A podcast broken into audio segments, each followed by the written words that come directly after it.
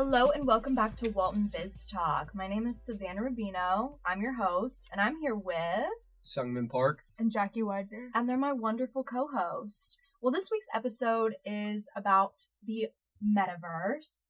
Do you guys want to know how I learned about the metaverse? Yeah. Wow.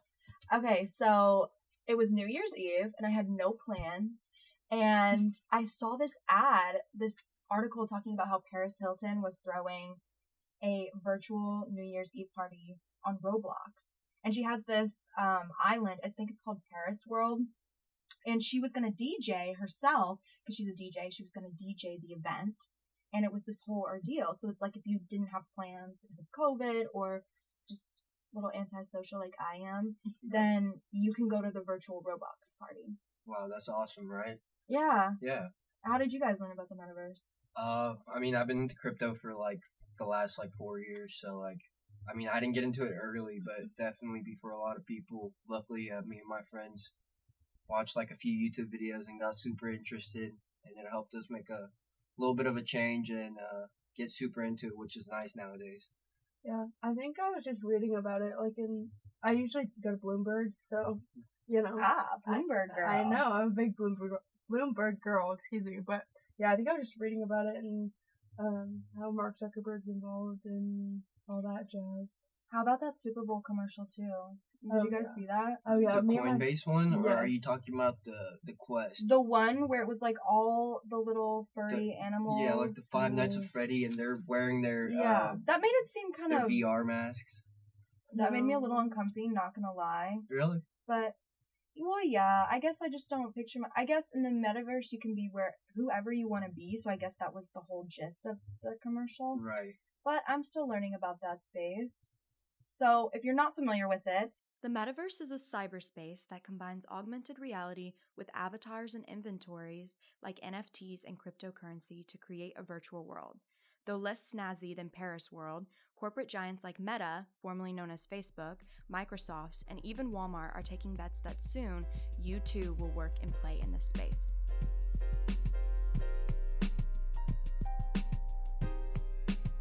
Hello, and welcome back to Walton Biz Talk, a student run podcast where we have casual conversations about professional things. This podcast is powered by the Business Communication Lab at the Sam M. Walton College of Business. I'm your new host, Savannah Rubino, and this season we're taking a crash course into empathy and how it has become the ultimate business buzzword.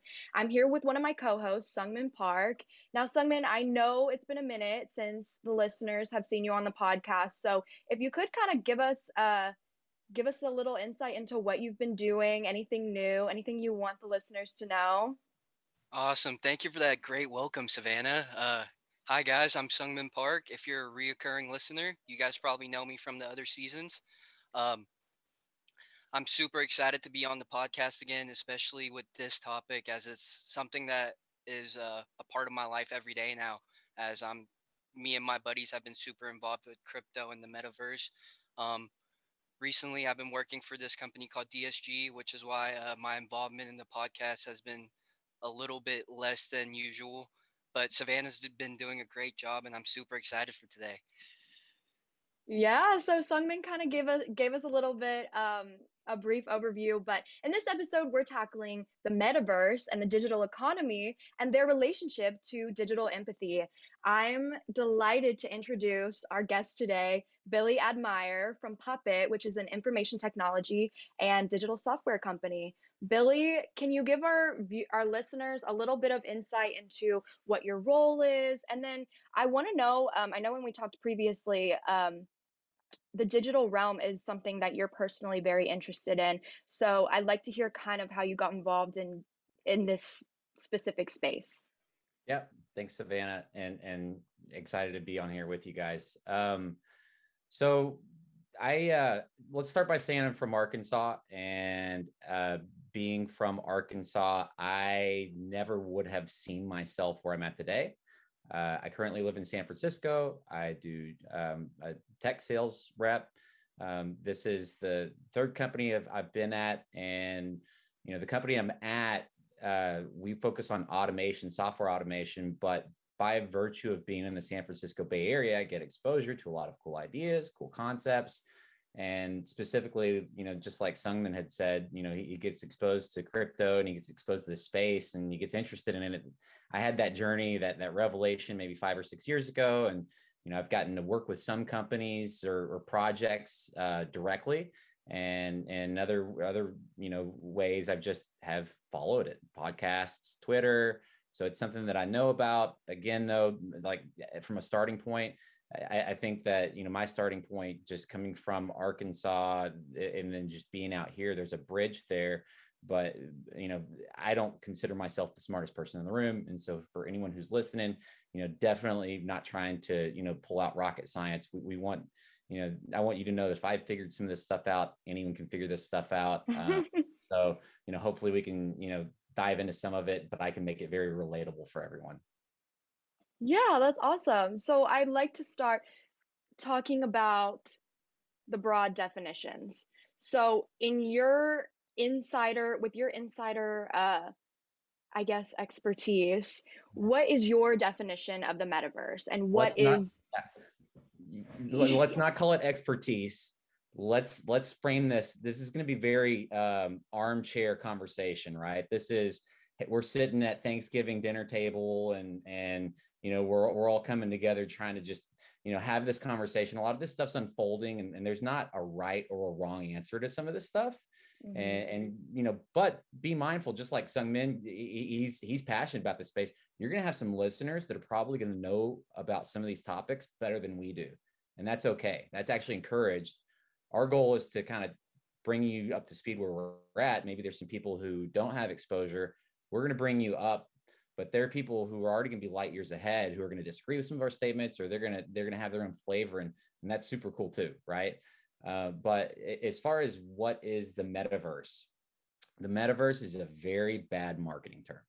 It is it sounds uh, dumb. It sounds like you know you, i want to roll my eyes when i hear it just because it sounds so far out there. Like if you looked at elon musk's cybertruck and, and, and heard it called the Cybertruck and look what it was, you know, looked like, and you thought, oh, that's cringeworthy, you probably hear the word metaverse and also cringe. but like these are like very techie uh, things. But you know, at the end of the day, I think that what you're going to find is even for the common person, there's going to be some cool stuff that comes out, and that's that's what I get excited about. And I think that that's that's where we want to bridge the gap between like these these these these you know I'll, I'll, raise my hand and say, say i'm a nerd but these nerdy ways of saying you know things and describing these concepts and actually like are you know un- helping people understand what they actually mean the day to day. And so like what is the metaverse? What is the scope of it? Um, i think the metaverse is very misunderstood. Uh, i think that it, it's a blanket term. I think some people they hear metaverse and they're like oh that's ready player one and I kind of disagree. I could see there's some possibilities that it could become that, and we, we can discuss that. But at this phase, just think of the metaverse as just being this marketing term that the communities come up with, but it's immersive experiences, digital interactions, uh, mostly through probably augmented reality and virtual reality.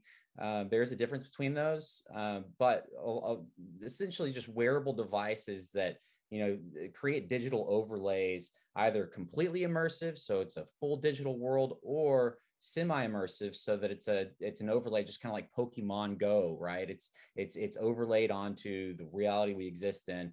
And i'll give you a couple examples if you're if you're okay with you know how i see this manifesting. Are you good with yeah. me throwing a couple of them out there? Yeah let's hear them so one of them uh, one of the ways i think that the common person is going to uh, see the metaverse come to fruition is my parents hate going to Walmart. My dad absolutely hates driving there. He hates dealing with the traffic.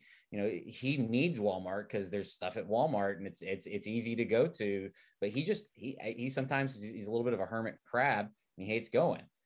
Well, I think that you know in the next 10, 15 years, you see you know a room set up in your house and you go put on your your digital device whether that's virtual reality or augmented reality and you upload Walmart into the comfort of your living room. And I think that you walk down the aisles of Walmart in a VR or augmented reality experience and you pick up items and you look at their label and, and you drop them into your shopping cart. And you know you could even go to produce foods and see what's live in the local warehouse and, and kind of pick out you know what bananas i want you know i want to go chop cereals you, you can upload aisle aisle and then in two hours walmart is going to deliver this to your doorstep. And it doesn't have to be walmart. It could be amazon. It could be any of these. I'm prefer- preferable to walmart because i'm from arkansas. My brother works there.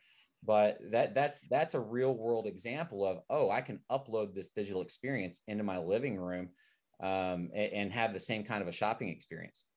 Another one that uh, i'll throw three more out there real quick. If you like sports games like football uh, they're starting to build digital or location beacons in all the cameras on a surrounding a football field these cameras very quickly are going to start working together and recreating a digital version of the game that you're watching. So if you're a fan of sports, you can, from the comfort of your living room, be anywhere you want to be in the stadium. Your best friend who sits, you know, two states away, or your family member can can be in the seat next to you. You guys can move throughout the field. The the the New Jersey Nets actually just experimented with this, and they, they released kind of an early uh, proof of concept of what this would look like. But you know, once you start overlaying other cool digital services into this, like uh, gambling or even just like just for fun, like you saw what Nickelodeon did with the recent uh, broadcasts for kids, you know, throwing ooze on the field. Uh, imagine putting the football field on the moon or imagine putting sharks underneath them because they're playing on top of water there's there's fun things you can start doing digitally to kind of recreate what this experience looks like and making it fun um, and that's kind of one of the many concepts the others that I really love are travel. A lot of people aren't able to travel. They they'd love to go see Rome. They'd love to go see Paris. You can't do these things. Well, put on your your your headset and and go to those places. And then another one would be education. Education is sometimes very limited. Uh, you know, people have to go to a class, kids have to go to a classroom. We saw during the, the pandemic that you guys probably went through this, having to go through Zoom. Zoom uh, University. Yeah. Yeah. Oh, yeah it, it, which I hate for you guys. Like this should be not something you ever had to deal with, and I really hate that you went through that. I could not even imagine. But you know, I think that there is some benefit to this style of learning. It's, there's got to be a balance or a blend. But imagine learning, you know, the theory of of of of relativity from Einstein himself. Like imagine imagine uploading and, and hearing Isaac Newton give a lecture. Imagine uh, you, you know, even let's talk augmented reality. Let, let's go to physical Rome and let's walk around but let's put just like Snapchat has filters, let's put a filter on and see what Rome looked like 2000 years ago. Let's take the filter off and see what it looks like a thousand years ago. Okay, take the filter off completely, and you've got what Rome looks like today. And so I think that you know this this concept of the metaverse can be a lot of different things, and that's where this one term really doesn't do it justice everything it means and i'm not even i haven't even got into some of the other examples of, of what's actually being built but i just kind of wanted to give some fun little examples that i think that common people would find interest in i feel like that was very well spoken i feel like the metaverse is very ambiguous and like you said it is kind of a bad marketing term but it's a new industry that's rising so uh I feel like it's good to put a title on it and uh, start expanding on what we've been working on for the last six, seven years, like with Google with their glasses, like Snapchat with their spectacles. Like this has been in like this movement has been like in place for a little while, and I'm glad it's getting a lot more awareness due to the progression that COVID kind of had with the digital world. And one thing that I wanted to add to what you were saying was I feel like it's amazing for workforce enable enablement. Like um, there are strategies like uh, or not strategies. There are apps like GatherTown. I don't know if you've heard of it. It's where uh, it's like Microsoft Teams, but they're able to have like little 8-bit figures where they can interact with their coworkers and be like, hey, like wave, like say, do you want a cup of coffee? Like even though it's just digital, just cute stuff like that. So I don't know if you guys have seen Back to the Future yet, but there's this moment where Marty McFly is back in 1955 and he just rocks it out on a guitar. He's playing Chuck Berry and he's just ripping it. And after he gets done, all of the parents or you know his, his parents class they're all high schoolers at the time they're looking at him like what did you just show us? And you know the comment that he made was this might be you know you guys might not be ready for that. Oh but your kids are going to love it. And I think that that's another thing that we have to, to remember is that not all of us are going to love, maybe some of these concepts apply to us and we're going to like them, but there's others that, hey, that next generation that's coming up, that generation that had the iPad in their hand, you know, when they were at a young age, they love digital, you know, places. That's the video games they love is like Minecraft. You know, they're, they, maybe they do want to work in it with an 8-bit character. They think that that's more fun for them. I may not relate to that. My parents may not relate to that but that doesn't mean that that's not a real thing, a real desire of theirs. And then the last comment I'll make just uh, while we close out what is the metaverse itself before we dive into some of the other topics is we are very much still in the infancy. Like you, are right, Sungmin, that we, we've we've been building toward a lot of this, but we're still just in the infancy of all of this. We're this is the Atari that we're playing with. We're playing Pong right now. You know, if you've ever gone and looked at the, uh, you know, what the, the city of Dubai looked like in 1991, it's a desert compared to now. It's this massive city. Uh, we're in that Dubai 1991 version of all of this. A lot of these cool concepts are ready to emerge and they're coming together, but you know we're not there by any means. We're we're we're very much at the building stages of even trying to you know form concepts around what a lot of this is going to mean for us. Yeah, so now that we've defined the metaverse and seen how multifaceted it is, I want to talk a little bit more about who, I'm not sure if this is the right word, but who and what controls the metaverse and like i guess a little bit of the ethical implications around it because it's still so new and it's constantly evolving that i feel like new questions come up much faster than anyone can really answer them and we're still figuring it out as we go.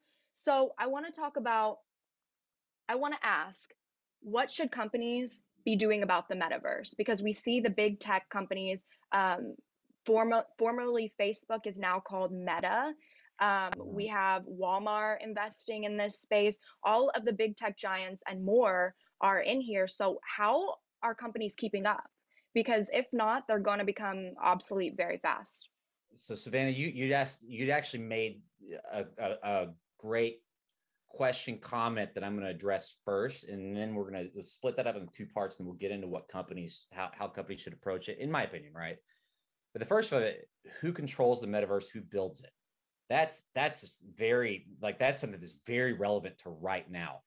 Um, there is a um, there's a concept right now that everyone should get comfortable with, and it's this concept between what is Web two versus what is Web three and, and I'm going to build on this concept. I want to I want to overview it real quick, and then I'm going to build on it.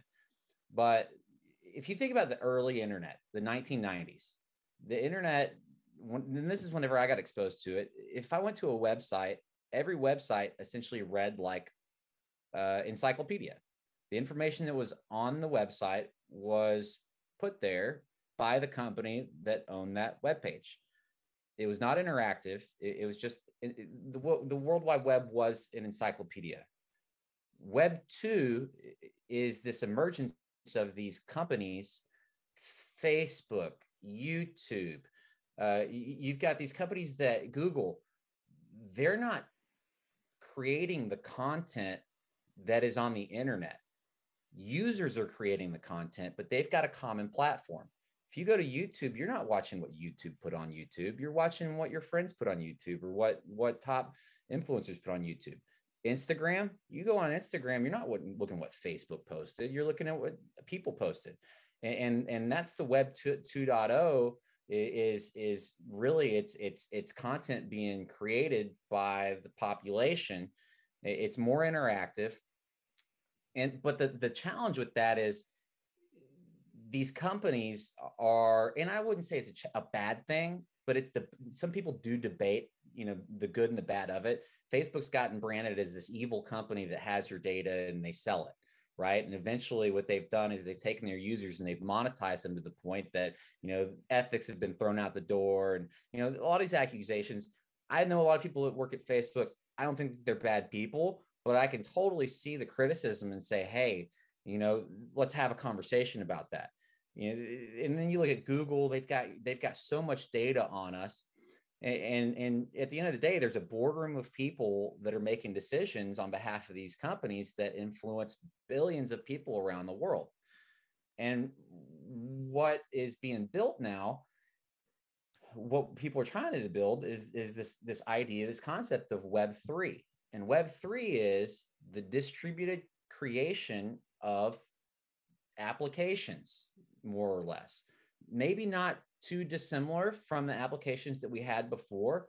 But then once you start creating these communities of developers, there may be applications that come later that we we we didn't develop on our own, you know, within Web 2.0 that are they become more capable.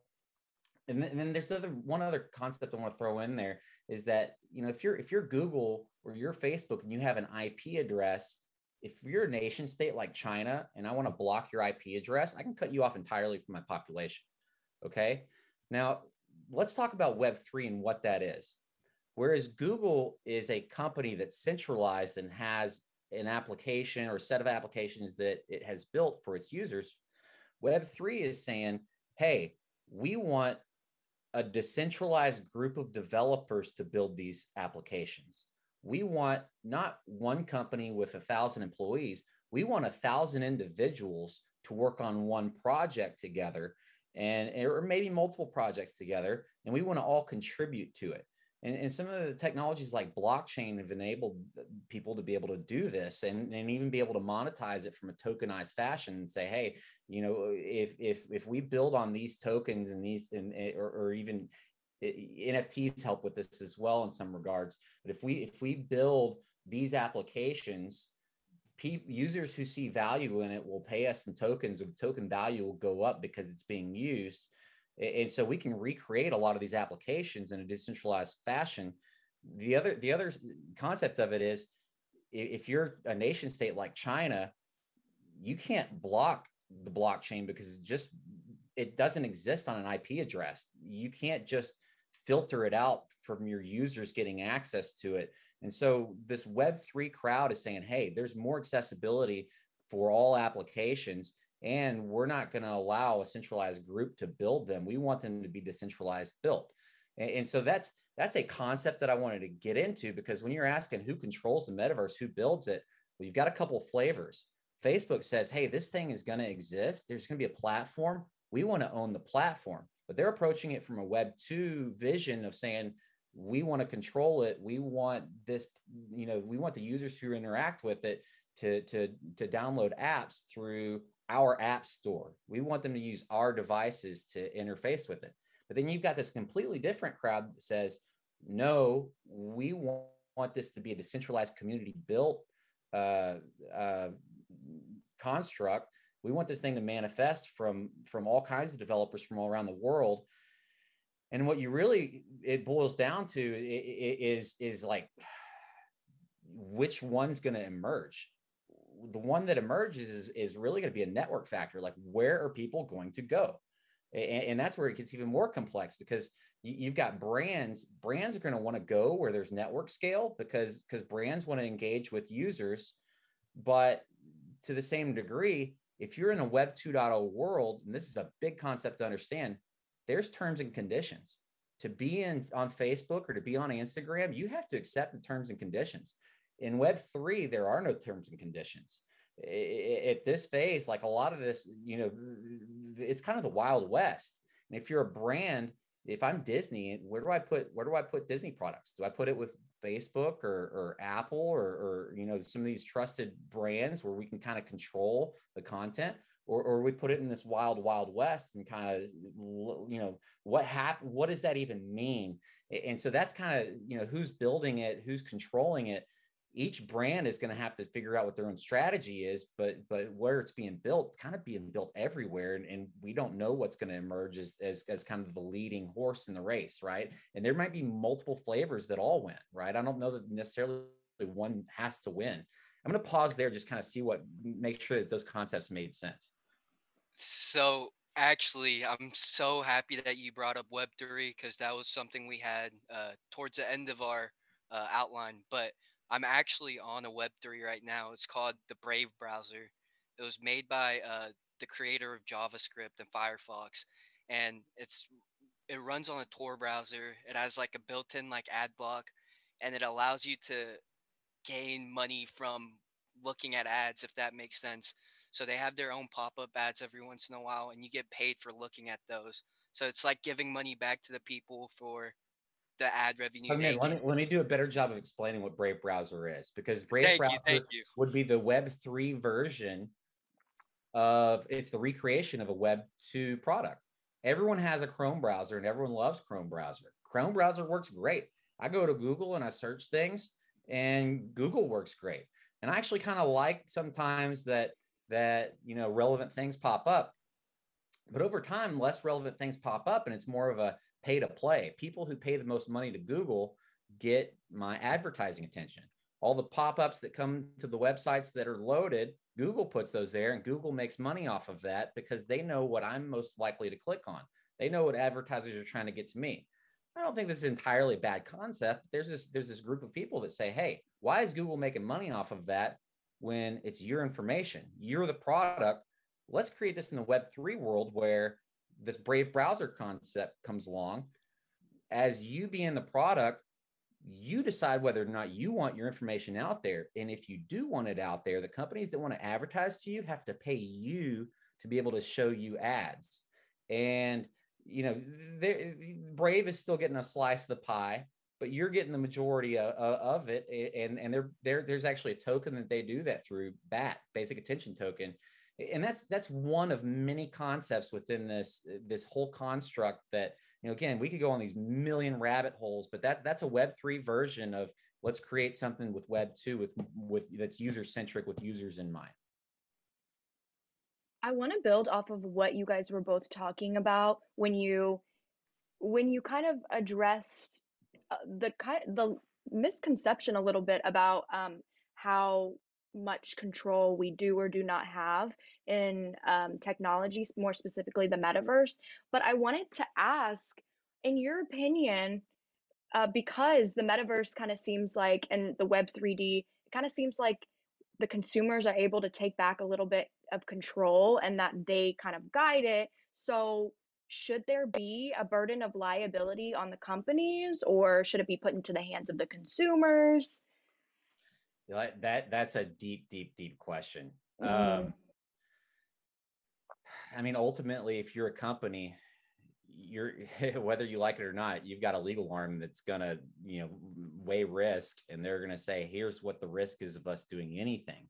You know, companies have to have to consider what the risk is of of of bad, and you know, they're always considering that in the web3 world that that's exactly what a brand has got to consider is okay if, if we put content out there you know participate you know how liable are we if this going bad like that, that I, I don't know that i've been asked that question that way but but you know if you're if you're a brand you're you're getting dinner with your legal team and you're having that conversation. Right and there's I don't think it's been a part of the conversation or a part of a big conversation yet, but I know um, off the top of my head, I know that um, as far as liability, a couple years back, Twitter had to go back and I think they scrubbed like a ton of um, the random accounts on their platform because they didn't meet, they found out that they didn't meet their um, age requirements. So, do you think we could potentially be seeing things like um, parents or uh, companies imposing like an age requirement for the metaverse? Because you said it, it is like the wild, wild west. So, so it, it really depends on which which which flavor you want to talk about. But okay, let's talk about let's talk about it this way when Twitter and Facebook first create were created, they wanted to be social platforms with free, open communication with their users. Over time, they realized that can go really bad, right? They've got term and conditions that if you adhere to, you you're a good actor. If you don't adhere to, you're a bad actor. You can get kicked off. Well, where that's become even more challenging is you know, look at look at the the president we just had, President Trump, getting you know kicked off of Twitter and Facebook. Jack Dorsey, who's the who's the CEO of Twitter, didn't want to be in a position to have to make that decision, and ultimately, a decision was made that was highly controversial. You, you've got essentially the leader of the free world that's not able to be on this this public, you know, communication platform Twitter didn't want to be in the position to make that that call, but they they felt like they had to one way or the other. Same with Facebook. They they they felt like they had to make a decision. Now I'm not here to say which what what was a right or wrong decision or to get into the politics of it, but you know that's something that you know when you've got terms and conditions or you've got these publicly traded companies with with a boardroom making a decision, they they have they go through and weigh that content. Uh, with the Web three world, you know it, it, which by the way the metaverse that evolves from that web 2 world decisions are going to be made in a very similar fashion right brands are going to want to know how do i control my brand? What's what's best for my brand? What's best for users? What's what's you know disney's going to say what's what's best for mickey mouse? Where do we want mickey mouse to live? How can we protect mickey mouse? Uh, in this web 3 world there are no terms and conditions. And, and so you know that that opens up a can of worms. Like if you know the uh, there's there's some good in the sense that hey these applications may be accessible in places that web 2 is not accessible like china can't block the ip and you know users are going to be on there. But then is that worth having the bad actors on there? You know how do you how do you block bad actors? Is there a decentralized autonomous organization a dao that you can put in place that can that can that can that can moderate that? And that's where i guess maybe i'm limited to understanding even you know what what does that how does that evolve if it's if the users are building these communities? So uh, very interesting question very interesting concept. Hopefully i, I kind of at least gave you some insight into maybe like how i how i look through that. If facebook and twitter wanted to, here's the thing facebook and twitter today though they're having to act like publishers and they don't have editors on staff. Over time they they, they originally kind of came came into existence saying hey we want to be we want to be this open communication platform but now they're being forced to become publishers. They, they're people i have a friend actually who worked at facebook who was her responsibility was to go through content that was on facebook and and rationalize does this meet our terms and conditions? Is this bad? Does it need to be taken down? And the group of people at facebook that had to do that they're having to have they're having to give medical services to them some of the content they just had to see on a daily basis Eh, and they're taking this stuff off trying to protect the community. You can argue facebook can be a bad company but you know they're trying to make an effort to do this. But at the other side like she's psychologically damaged from even having to do that job.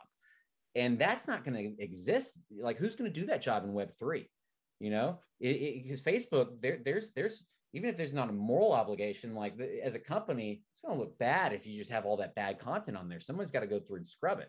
Web three, the recreation of some of this stuff. There's is there going to be people there to scrub that content? I don't know. Therefore, do I want to put Mickey Mouse on that platform? Uh, like now you're now you've got real challenges. But what if that's the platform all of the users are on? What if every user in the world that I want to show Mickey Mouse to is on that platform? Now I'm in a real dilemma.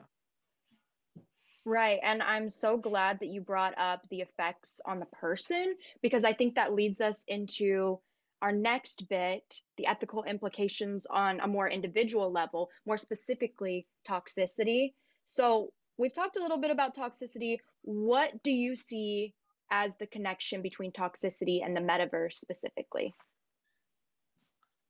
Savannah, whenever I connected with you first, you had told me that this, you know, these are topics you were passionate about and admire you for making them topics for your podcast this semester. I'm actually want to flip that back on you and kind of get your input since you've learned a little bit. I don't expect you to have an answer or even the right answer, but I'm just kind of curious if you've got thoughts on that topic that that you know as you've kind of come into this and looked at it under that lens. Like if, if you got any if you what what's developed in your mind uh, uh specifically to that I do have some thoughts as an avid watcher of um, the show Catfish because the whole time we're talking about this, I'm just thinking about that show and how they're going to have like 10 seasons probably set up for them for the metaverse, probably specifically. But I think it's interesting that in the metaverse, like you were, I keep thinking back to the Wild Wild West and how really now that we have these avatars, you can really be whoever you want to be or whatever you want to be in a sense. And especially when there's um, very little to no regulation there right now, I think it can be it the metaverse seems like a little bit scary to me for that reason. And I don't know. That's that's Sungmin. Do you have any? I mean, as someone who uses the metaverse, what do you think? Ah, I don't know if you've ever played like online games and such, but like I mean like when you're like protected by that barrier of like no physical contact and like you can say whatever you want and you're not putting your actual full government name on there, you can almost say whatever you want and get away with it. So I think the best thing we could do to avoid like the toxicity that's going to be present is to educate the young ones and educate ourselves and at the end of the day we're able to log off and step away from it so i feel like as big of a problem as it is i feel like with proper education and advocation i feel like it could be all avoided See, so But- this th- th- it's interesting because because one of the things that Savannah had asked earlier about you know age restrictions. You know, if there's no terms and conditions in the Web three world, there there is no uh, you know you're gonna have girls get on there and have the same issue you know is, issues that they have with Instagram today. Instagram's a body that wants to address that. Is there a body that wants to address that in this Web three world? You know, it, it, here's here's something that this is uh, maybe a little unrelated and i hope i don't take too much time explaining this but i think the end result of it is maybe worth it so i'm going to take a stab at it forgive me if this goes off track i used to have this campfire uh, you know question that i had asked people. Anytime i was i love camping i take friends camping or maybe even like you know bunch of buddies hanging out in the hot tub you know you know just shooting the stuff. One of the things i'd always ask people whenever you know i just wanted to get to know them was hey if an asteroid was going to destroy earth 10 years from now what what would you do tomorrow and you know I'd always kind of get their input and you know 10 years from now they didn't most times didn't change kind of a whole lot of what they were going to do on day to day next question is okay asteroid's going to destroy earth a year from now how's that change your tomorrow and you get a little bit you know there's a little bit more of a huh, that's interesting. You know, maybe I would start changing my behavior. Then, you know, I, I hear all of my different friends give their answers. And then that's the next question. Okay, a month from now, you're going to have an asteroid. And, and people start to get, some people get real panicky. Some people get real party. You know, some people, you know, it's kind of interesting, the answers. Then, the, you know, the final one, hey, there's going to be asteroid uh, tomorrow. What are you doing for the next 24 hours? And it was just kind of this fun way that I'd get to know some of my friends. There's one guy I asked this this progression of questions to, and he was a firefighter. His name's Adam. Call him firefighter Adam. And I think that you find that there's people in society that are just good people in service to their fellow members of society. Adam's answer was, well, if it's coming 10 years from now, I want to understand who needs help today. And I'm going to start helping them. Maybe that's psychologically, maybe, you know, there's going to be a need. And then I asked him a year from now. Well, same, same. I got to figure out who needs help, and I'm going to be there to help them. And I, I answer that progression of questions, and and like I, I think that there, as long as there's people in the world like firefighter Adam that like are in service to you know their fellow humans, I think that I think that the good's going to outweigh the bad. I do truly believe that most people in the world are good. When you when you look at a classroom of students, sometimes there's you know you can have 25 students and 24 of them are great. There's that one class clown that gets all the attention, but it doesn't mean the other 24 of them are bad, right? It, it, it, so I, I, I say kind of those concepts to build on. I truly believe a lot of developers that are creating a lot of this stuff are good people. I think that they are they they mean well. Yes, you're going to have bad actors. Maybe the bad actors aren't even the, the, the developers. Maybe it's the person who just gets on the platform and and and and does the bad things there has to be a way to address that and even as a brand you want to protect yourself from those people um, but you know savannah what ultimately i was wanting to get to is i think that as long as you've got good people in the world the good's going to outweigh the bad and i think that that extends digitally too you just got to have people that are mindful or that are intentional building the right utility you know make making you know making products that are going to en- enrich and, and and better people's lives That's Sorry an for aw- that. It was too no, much. that's an- I know that it was very off topic, but Mhm. you know, it's def- definitely it's kind of as I think through, like, how do I, how do I, you know, I, I saw the question coming in before we got in today, and I was kind of like, how, how do I even answer that? And that's kind of where my mind went. My brain works that way sometimes. I feel like that's an awesome perspective and a good approach to it. Very enthusiastic. Um, I feel like with the metaverse emerging, a lot of the older generations, maybe the boomers, are going to look at it a little bit more cynic. but I feel like the millennials and us will be able to look at it more like uh, in an enthusiastic point of view. And I love that you're willing to notice that the good will always outweigh the bad. That's awesome. Another thing to think of is think about think about if you're if you are a think about it this this way. If you're if you're older, you looked at video games as an escape. You looked at video games as, hey, I'm going to play, I'm going to be Mario for a little bit. This generation that's coming up, that's going to be immersed with, with, with, with, let's call it the metaverse.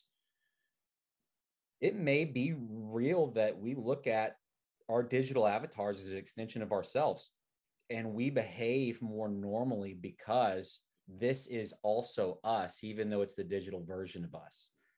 And I think that that is where it gets really interesting is is hey this isn't somewhere that i'm i'm going to enter and become someone different this is just an extension of who i am and this is where you know this is this is this is this other universe that i'm going to extend into but continue to be myself and i think that that's also an interesting concept that you know it's not like you know we have to change just because we go digital I think that that's just maybe something that we grappled with as society as digital started to emerge is who do I want to be when I'm in my digital version. So that's that's probably also something to consider. To close out the metaverse, I want to throw another one out there at you guys because we can you guys are talking about we can be who we want to be in the metaverse.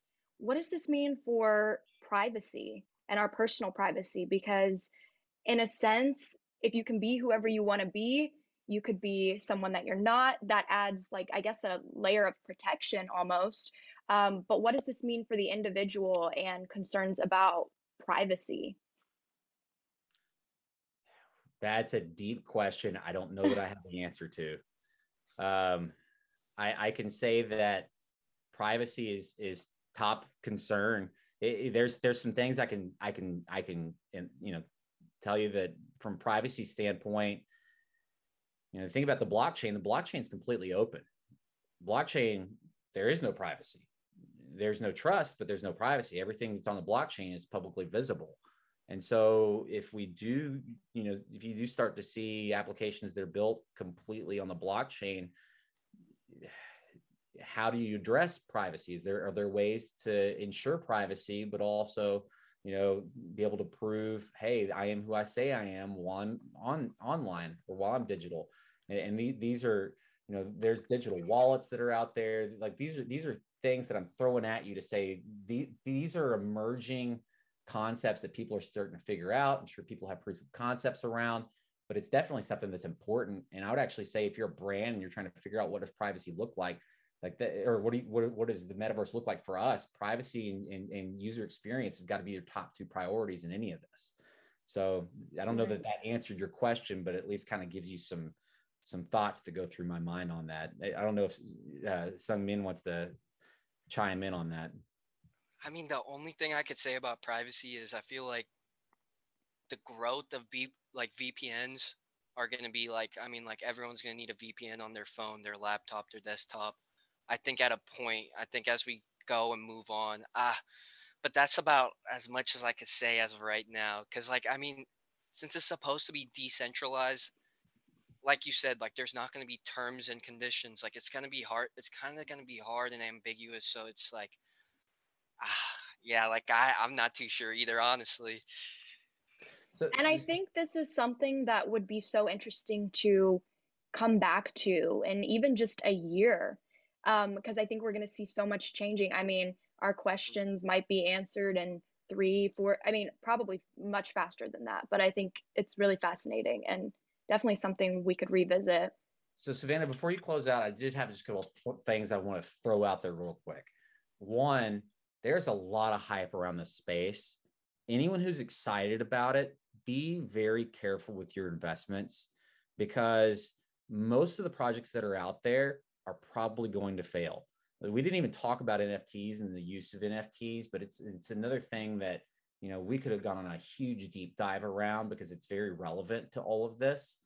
Um, the the desire to invest in these things uh, is great. Everyone wants to to be a part of the next big thing, but inherently, one thing that that I know that I care about my friends and family, and I don't want them to lose money. And so, just because I've had some success in this space, I don't want to get overexcited and get people jump into it and, and and then and then and then you know essentially make poor decisions. One, financial advisors are there to kind of help you weigh the risk, but but two, just know that there is a lot of hype and and even like just to stay on my rat hole with NFTs, like NFTs, some of them don't have any utility at all. Some of them have some utility. Some of them are just, hey, if you invest in us, you know, or if you buy this item from us, we promise to make a video game in the future that that item can be used in. There's no legal, you know, there's no legal requirement for a decentralized community to ever build that video game.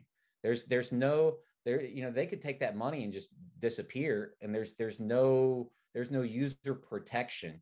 And especially with as much hype as it's around it i would just caution people just approach this this this from a you know be excited about the space. I think that there's going to be some really cool uh, things that emerge but if you're looking to get you know to invest or you want the next big thing be very very cautious. Like th- this should not be you know this should not represent a majority of your portfolio. If you don't know if, if the buddy gave you a name of a coin just just i want to i just want to double down that that's a lot of these things operate like a ponzi scheme. And if you're part of the community you don't like hearing that but it's the truth. Even the way the sec has set up a lot of its rules on how these crypto projects can get funded uh, it, it's hard for these projects to not be set up like a ponzi scheme.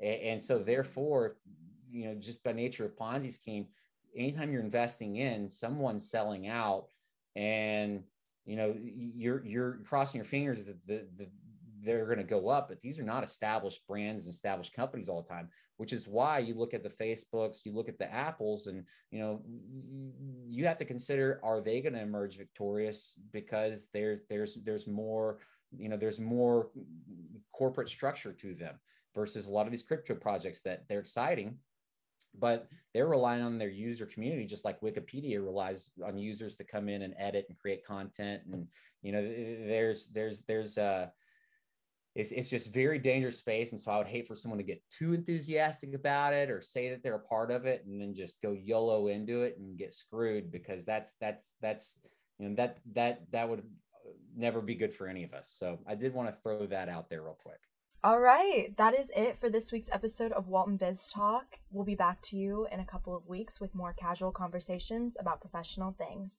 I want to give a shout out to the podcast crew.